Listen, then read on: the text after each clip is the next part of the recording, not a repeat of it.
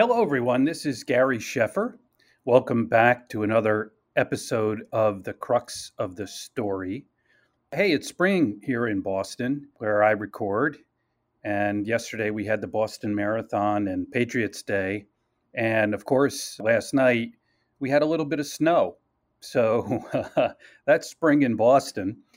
This episode, we've got a terrific guest. Duncan Meisel is the campaign director for Clean Creatives. It's a campaign that targets PR agencies and creatives that uh, are working with fossil fuel companies. The goal is to change the way they work with fossil fuel companies or to end that work. And Clean Creatives have had an impact already. And so we have a great conversation with him. It's a really important conversation. I would say it's a spirited, even sometimes sporty conversation with Duncan. We really appreciate him being on the program. So let's go to that interview.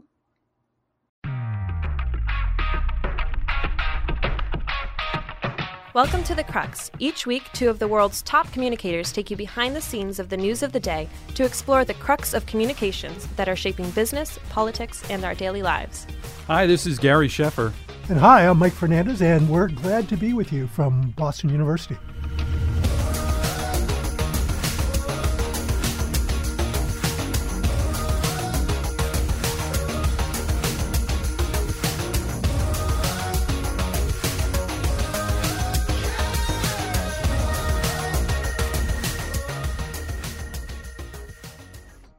Our guest on the Crux today is Duncan Meisel. He's the campaign director of Clean Creatives, which targets leading PR agencies and creatives that he claims, and the organization, of course, claims, are helping fossil fuel companies continue polluting while distorting their own records on the facts of climate change. So far, it has attracted 900 creatives and many more uh, folks to sign on, including scientists. Clean Creatives has also created an F list, F as in failure in academic terms, of advertising and public relations agencies it accused of spreading climate misinformation on clients' behalf. There are a lot of big names here. Edelman, Hill and Knowlton, WPP among the 90 advertising and PR companies that Clean Creative says are working with the fossil fuel industry. And Clean Creatives has gotten results. Uh, most notably, earlier this year, Edelman adopted new principles for working with quote unquote emission intensive clients, although it had said it had found zero examples of us erring on the facts in its work with those clients. Duncan is also a digital artist whose work projecting COVID memorials during the height of the pandemic was widely reported on. And we're glad to have Duncan with us today to unpack the question so many creatives and companies are faced with today. What is our role in ending the problems we face as a society? Duncan, welcome to the Crux. Thank you so much. I'm very excited to be on the show. So let's start with the basics. What's Clean Creatives and what is its mission?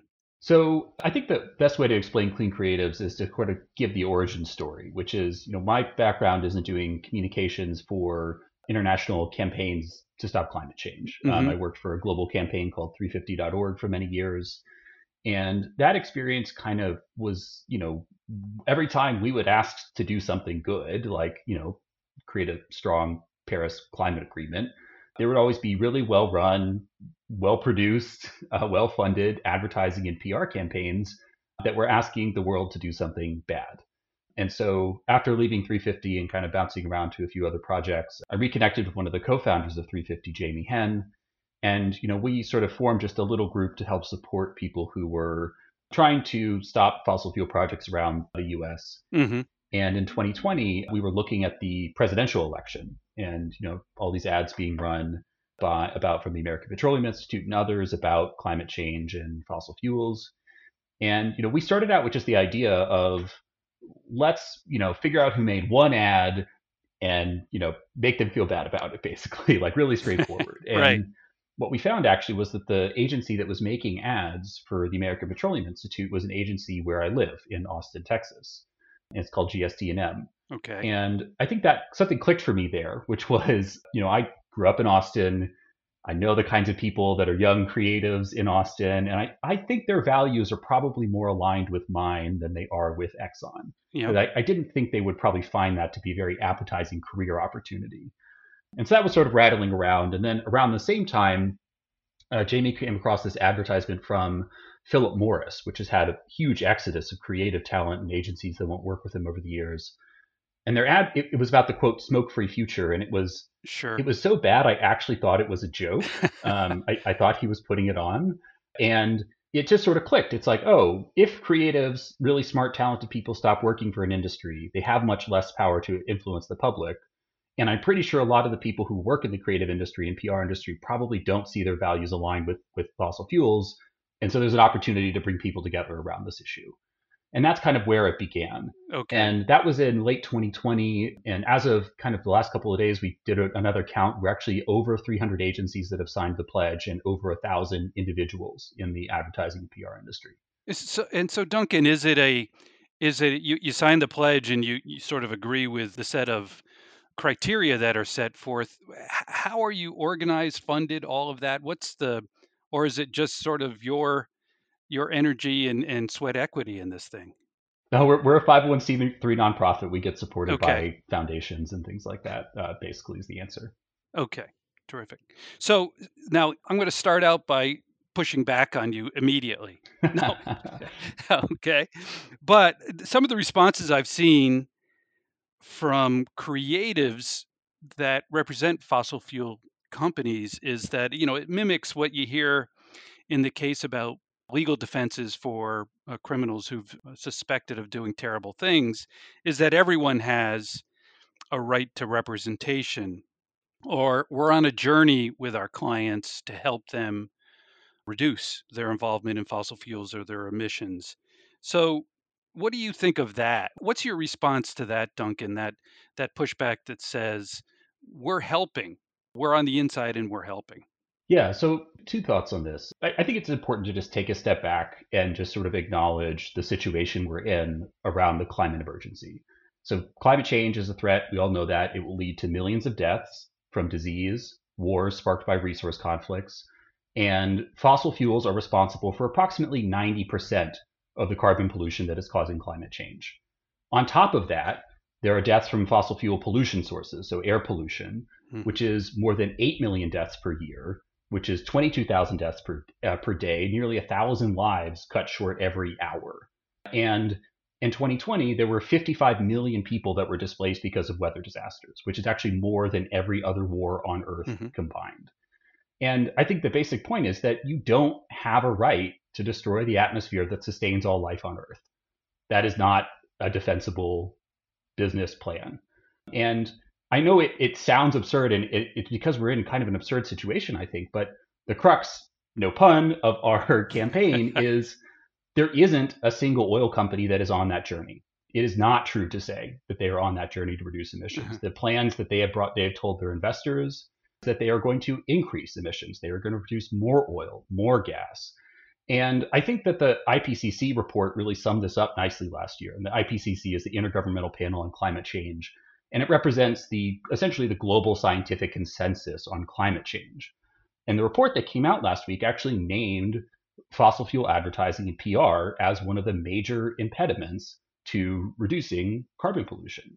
And I, I think that's a real challenge that's been laid down before the industry that you know thousands of scientists have come together to produce the mo- most comprehensive report on what is stopping us from addressing climate change and they named this industry hmm and i, I think that's a real question that requires uh, examination Fascinating. and, and just the last thing i would say about kind of the journey question is you know to take an example of a company like exxon you know they spent many millions of dollars advertising and talking about their work on biofuels and they Mhm. probably spent as much advertising as they did producing the biofuels, and not a single consumer ever got to use that biofuel. hmm And so the the challenge is that you know a lot of people and agencies are asked to help promote these initiatives that seem great and in, in isolation would be great. But the purpose of those advertisements and those PRs campaigns is to give the perception that the problem is being solved, maybe we don't need government action, and that couldn't be further from the truth. You, you know that kind of that effort at greenwashing is actually in many ways, I think, more dangerous than outright denial of the climate science. So that's kind of my perspective on where we are, where we are, and why we're taking this approach. Yeah, well, somewhat in line with Gary's earlier question. I'm just curious, while you've taken on Edelman and to some lesser extent Hill and Knowlton, are are there other large players in the PR industry that have supported your effort? It's mostly been kind of a collection of smaller agencies and practitioners. There's not really Yeah. been But but but you haven't gotten any support from like Weber Shandwick No. or IPG No. or or any of those other players. I was just kind of curious from that. Now, Clean Creative's website, it states that agencies should not be working for companies whose primary business is the extraction, processing, transportation, or sale of oil, gas, or coal. It also says utilities and electric cooperatives that meet one or more of the following criteria generate 50% or more of their electricity from fossil fuels, generate 50% or more of their revenue from fossil fuels, play an active role in funding new fossil fuel infrastructure. What I want to know is what is acceptable for consultancies when it comes to fossil fuels. When I look at other actions taken by other industries, if we look at investor groups, right? BlackRock has made a lot of different statements and pledges, and that investment group, led by Larry Fink, has been a bit more discerning in trying to identify good players in the industries that they're looking at. You know, the world still is going to need oil and yeah, gas. the, we've taken we've sort of given the green light to former fossil fuel companies that have made transitions to agencies that have signed our pledge. You know, there are agencies that have worked for the company Orsted, which is a sort of northern European utility that is divested fully of its coal assets and is transitioning is shutting down their coal plants. And so we we actually do actually have an element of discernment here that I think is important to note. And, and our position is very clear. It's like we don't think agencies should work with companies whose primary business is the extraction, transportation, or combustion of fossil fuels Mhm. or front groups associated with that. even when those companies are investing in renewables, investing in carbon capture and utilization storage, investing in RNG, still you'd say no. And the reason for that, yeah, I would say no, is because, well, two reasons. One is I don't think it's very good business to take those clients. You know, this is actually a great transition to make now. And fossil fuel production and consumption needs to shrink by 50% by 2030 to meet our global climate goals. And why would you want to take on a client that's going to be half as big in eight years or less? It's just not a good business choice. But even IEA, which you liberally cite on your website, indicates that these industries are still going to be needed. It's not like a you turn a switch off and on. There are elements that will take a long time. I used to work in the food industry at one point and you know there are ways in which plastics can be made from corn Mm-hmm. and made from other fibers. The problem is is we can't grow enough corn in order to supplant what is in the other space. And so I'm just wondering that are, are are we playing into the politics of the day that is all about you know us versus them polarization and what we in, will end up with is we might feel good to sign on with a company that has made a pledge, but has it really made a difference in reducing carbon emissions? Has it really made a difference in building a bridge to a cleaner energy future? Yeah, so there's two things just about like the nature of the future of the fossil fuel industry. Or one one about that, and then one about sort of like how I think this impacts overall carbon emissions. So yes, like we will, there will continue to be fossil fuel use for a while, probably you know into 2050. But the industry needs to shrink rapidly, actually, to avoid many many millions of unnecessary deaths. And most of the work that agencies are doing The, the primary sources of Mhm. uh, carbon pollution come from the energy industry and from Mm-hmm. transportation. And those are actually places where, luckily, we have great alternatives. And to me, what I'm thinking about, to your point about the mix, about we do have energy companies are investing in things like CCS or renewable, that is on average across the industry 1% of their investments, 1% in the oil industry. And that's great. like it in out of context, I would love to have that money flowing into the business, but the problem is the 99% that they are violating that principle that the IEA says that we need to take, which is no new fossil fuel investment. So if you're doing 99% of the wrong thing and 1% of the good thing, I think you're still on the wrong side of the question. I think you shouldn't work with that company. So that's really where I think this comes down to. It's not that you know the investments are bad out of context or out of context. Is that they are positioned as being a much larger share of the business that they are than they are. So, Duncan, um, I, I wanted to come back to the Edelman case, Yeah. which got a lot of attention when it happened, both when you made the request. I believe some scientists signed more broadly for all agencies, but specifically, you, you reached out to Edelman and asked them to do some things related to their own clients. I looked it up on your website. Drop all fossil fuel clients that plan to expand their production of oil, gas, or coal, and work with all fossil fuel companies and trade groups that perpetuate climate deception, cease all work that hinders climate legislation, and focus on uplifting the true climate solution. So, Edelman, from this, went and did a 60 day review and came back and said that they would be having conversations with some of their clients. As I said, they, they felt like they hadn't erred or misled anyone. But uh, Richard Edelman, of course, a friend of Mike and I, had said also that he expected that some clients would leave their portfolio at some point because of this. So, what was your reaction to Edelman's reaction to to your request?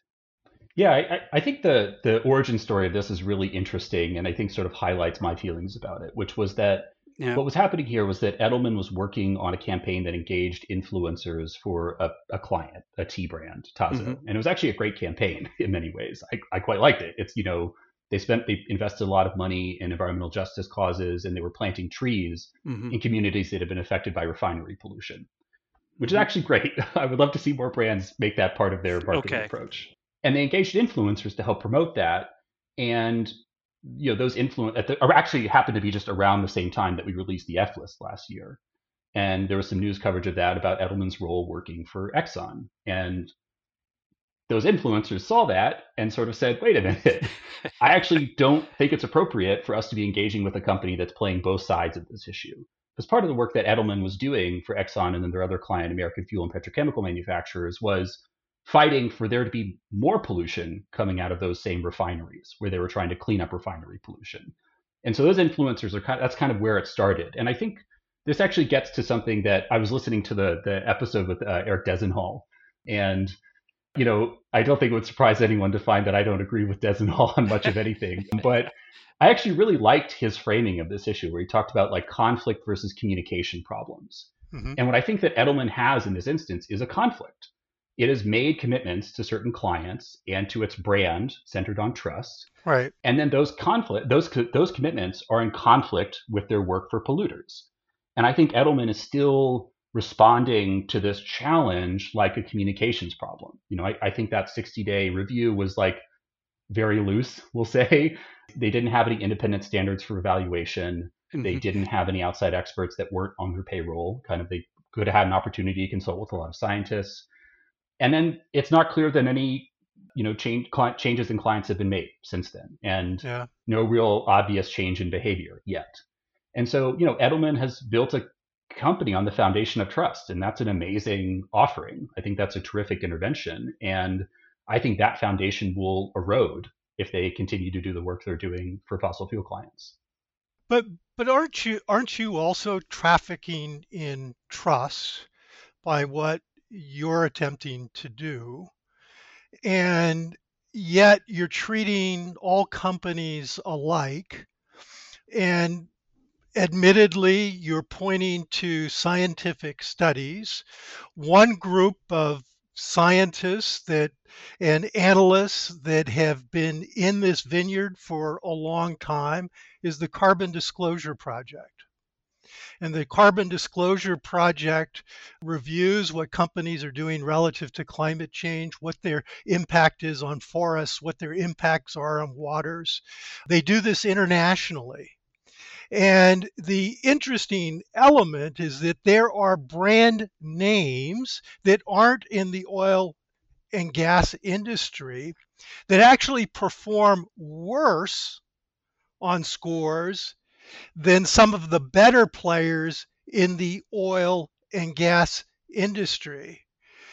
I, th- I think this is a, a, totally valid question, and I, I, I, don't know enough about the Carbon Disclosure Project to sort of say what they're ranking on. And but I just want to point out some of the things that I think the fossil fuel industry mm-hmm. holds in common that sort of single them out in my mind.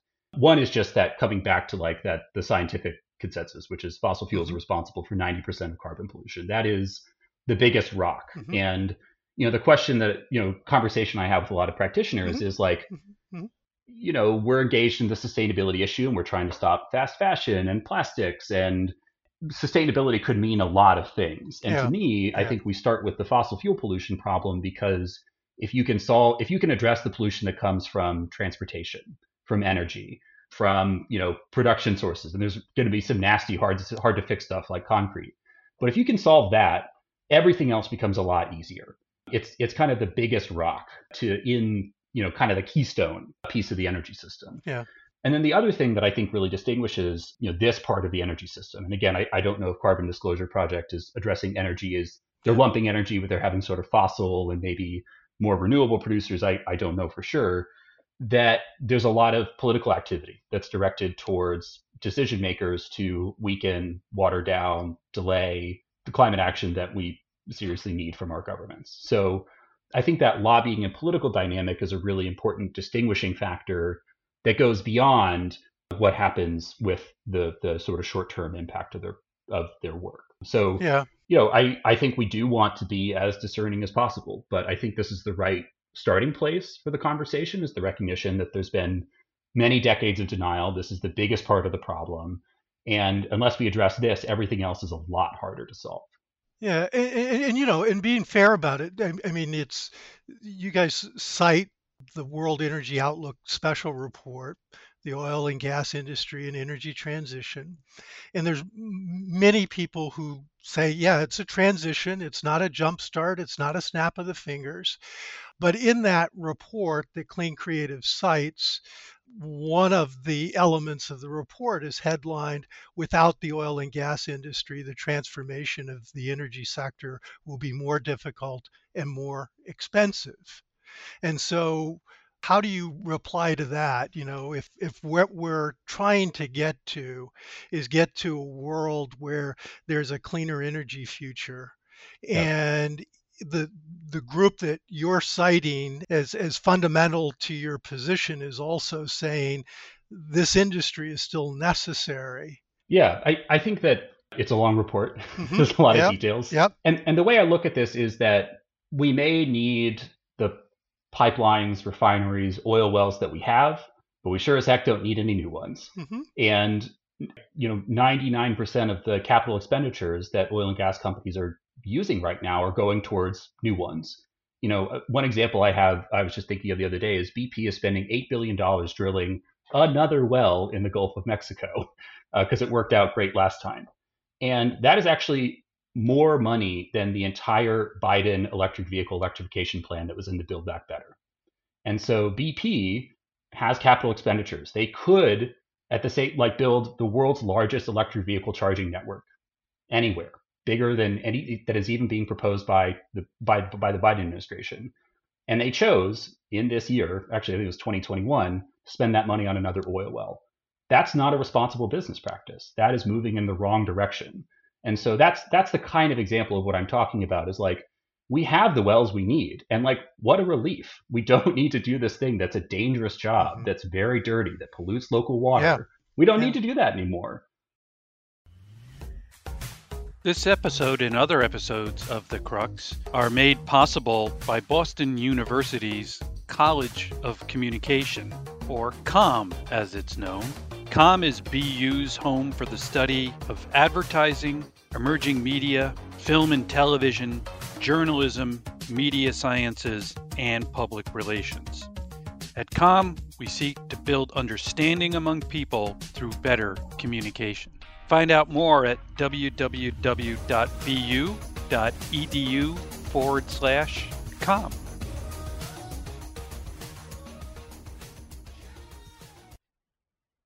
So, Duncan, is the is the bottom line here in, in hearing you and Mike debate this? I, I don't think anyone disagrees with the fact that we're in a transition. You know, I, I started work in the energy space in 1989, and we were talking about an energy transition in 1989. And so your point is is that the need is dire and that the investment need is similarly dire and some of the fossil fuel companies are making decisions in your from your point of view that don't reflect that need and therefore shouldn't have representation of these agencies that's a, that's a, I think that's a fair representation, and, and I, I, I would just sort of say it's I'm not alone on this. like I really feel Yeah, like it's not no, no, just me. no. So and since we've been in this transition for so long and certainly we need the fossil fuel companies involved in the transition to mike's point why we have a project here on boston university campus called the 51% project and its aim is to get uh, 51% of the population to agree that climate change is a dire threat to the planet and therefore they should uh, support actions to fight climate change. You mentioned the IPCC report, which in a busy news time came on and off the front pages really quickly. Why is it that we're having such a difficult time given the science? Is it the lobbying, the, you know, the the stories that are being told? What is it? yeah, I, I'm very curious to see that project and learn more about it because you know my my read of the situation, you know, the polling data I see is that most people really like climate solutions. You Mhm. ask them, would you rather have your home powered by solar energy and batteries and wind? They're into it, and Mhm. really what we are dealing with is obstruction that comes from questions about uncertain timelines, about cost, about job transitions. And that's the leading message of most fossil fuel related public relations that, like, we're doing enough now. Mhm. Um, we have solutions that'll be online in 2050. You know, we can't be too hasty because too many jobs will be lost. And that's really what is obstructing the action we need is that kind of message. And that's the thing that I think is really at issue when it comes to sort of moving forward when it comes to government action, Mhm. um, which, as we know, you know, you look at other issues across gun violence or things like that, is not always a question of public opinion. Yeah. so so i give you credit for you know you're obviously passionate about this Yeah. and obviously it's an issue that we all have a stake in Let me just flip it a little bit duncan so instead of taking the negative approach to the work done by these agencies is there another way to do it in other words encourage and demonstrate and show how they might be working on this issue, meaning these agencies. You know what I mean, Duncan? In other words, creating an F list and all of that. I understand why you're doing it. Is there another way? I think it takes all kinds. There's all kinds of other practitioners that are really engaging the industry, I think, quite productively Mhm. around what those solutions are.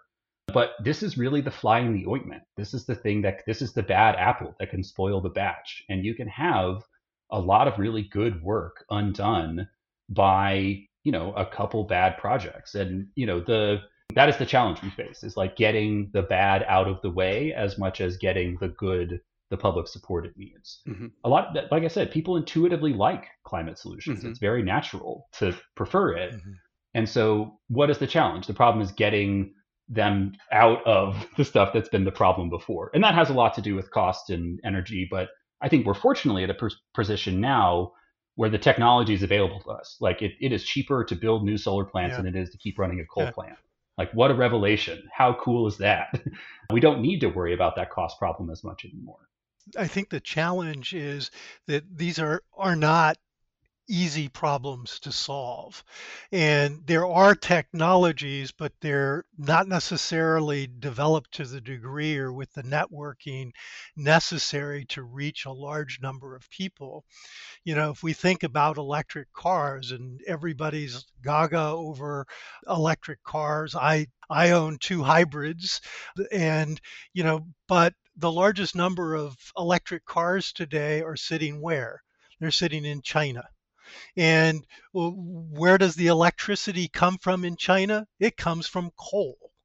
And it's like if if we were mapping a way out to get to a lower carbon solution faster, one might think, oh, what we probably should do is how do we trade out the, the coal powered plants in China, in Germany, in various places, and quickly move to natural gas as an interim solution because guess what? There's there's less effluent in the air as a consequence of doing that. It, what's interesting, and I think the great challenge in all of this is how do we solve what is a very complex problem? it's not just a supply issue, it's also a demand issue. And then, given the demand issue, how do we create a way to replace what is replaceable sooner rather than later? Yeah, it, the in, in some level, the actual answer is we need government to consult with scientists and lead, and that's what I think mm-hmm. is so um, important about the work that Clean Creatives is doing. Is it brings it back to the question of like, where is most of this PR and advertising money being spent? It's being spent on influencing decision makers so that it's harder to take that action to coordinate the transition. And, you know, like I live in Texas, uh, in West Texas, uh, there's an enormous methane cloud um, that is caused from, you know, gas drilling operations out there. And that gas is 26 times more potent than CO2 is warming. Um, fortunately, it goes away quicker, but you know, there's a lot of false solutions that have been promoted by the industry that have proven sort of over time, you know, in 2010, when I first started working on climate change, we were actually, there were a lot of people quite confident that gas was a good climate solution. But, but as we've seen that industry ramp up with the idea of being a bridge, mm-hmm. we've actually found that there's enough short-term mm-hmm. pollution to cancel out the long-term, uh, the long-term benefits. So that if the quicker we sort of reduce the amount of pollution that we're producing today, and then keep it that lower baseline for the next 20 to 30 years, the more room we have to figure out those hard to solve problems down the road, if that makes mm-hmm. sense. Well, thank you. We've put you through the wringer here today, Duncan, and you've been terrific in that. It's a hard issue. As Mike said, it's it is a hard issue. You know, and and you know, I worked at GE, and we, Duncan, we had a nuclear business, and you know, I find public sentiment on these things to be kind of fickle sometimes. Not that I, I don't believe uh, uh, what you say about renewables and the transition, but we used to poll on nuclear, and people say, yeah, it's emission free and from a climate standpoint, et cetera, et cetera. 90% of the people you poll said, well, we love it. And then you say, well, there's this little problem of waste and we don't know where to put it and it's a political issue more than a technical issue. Boom you know you know approval goes goes uh, down significantly. Duncan what's next for clean creatives? What what are you guys thinking about next? Well we, we didn't get a chance to talk a lot about sort of the labor market so to speak yeah yeah and kind of where okay. people are at and, and i think that's going to be the next place where this is really going to play out and where i think we're going to try and you know connect with more people. So, you know, everybody knows that the creative industry is in a tight market for talent. Absolutely. And you know, I actually came across this article in E and E that came out recently about oil and gas degrees coming out of universities that declined by forty percent in two years. The after the climate strikes, you know, after the okay. youth climate strikes in 2019, the number of you know degrees being issued in that industry has decreased by forty percent. And okay. I think the question for agencies that have this fossil fuel connection is like, are we next? Are we going to get 40% less applicants or something like that right. or more? And, and it's just like, you know, the young people who were really particularly galvanized by this issue that took action with the climate strikes um, are now coming into the workforce.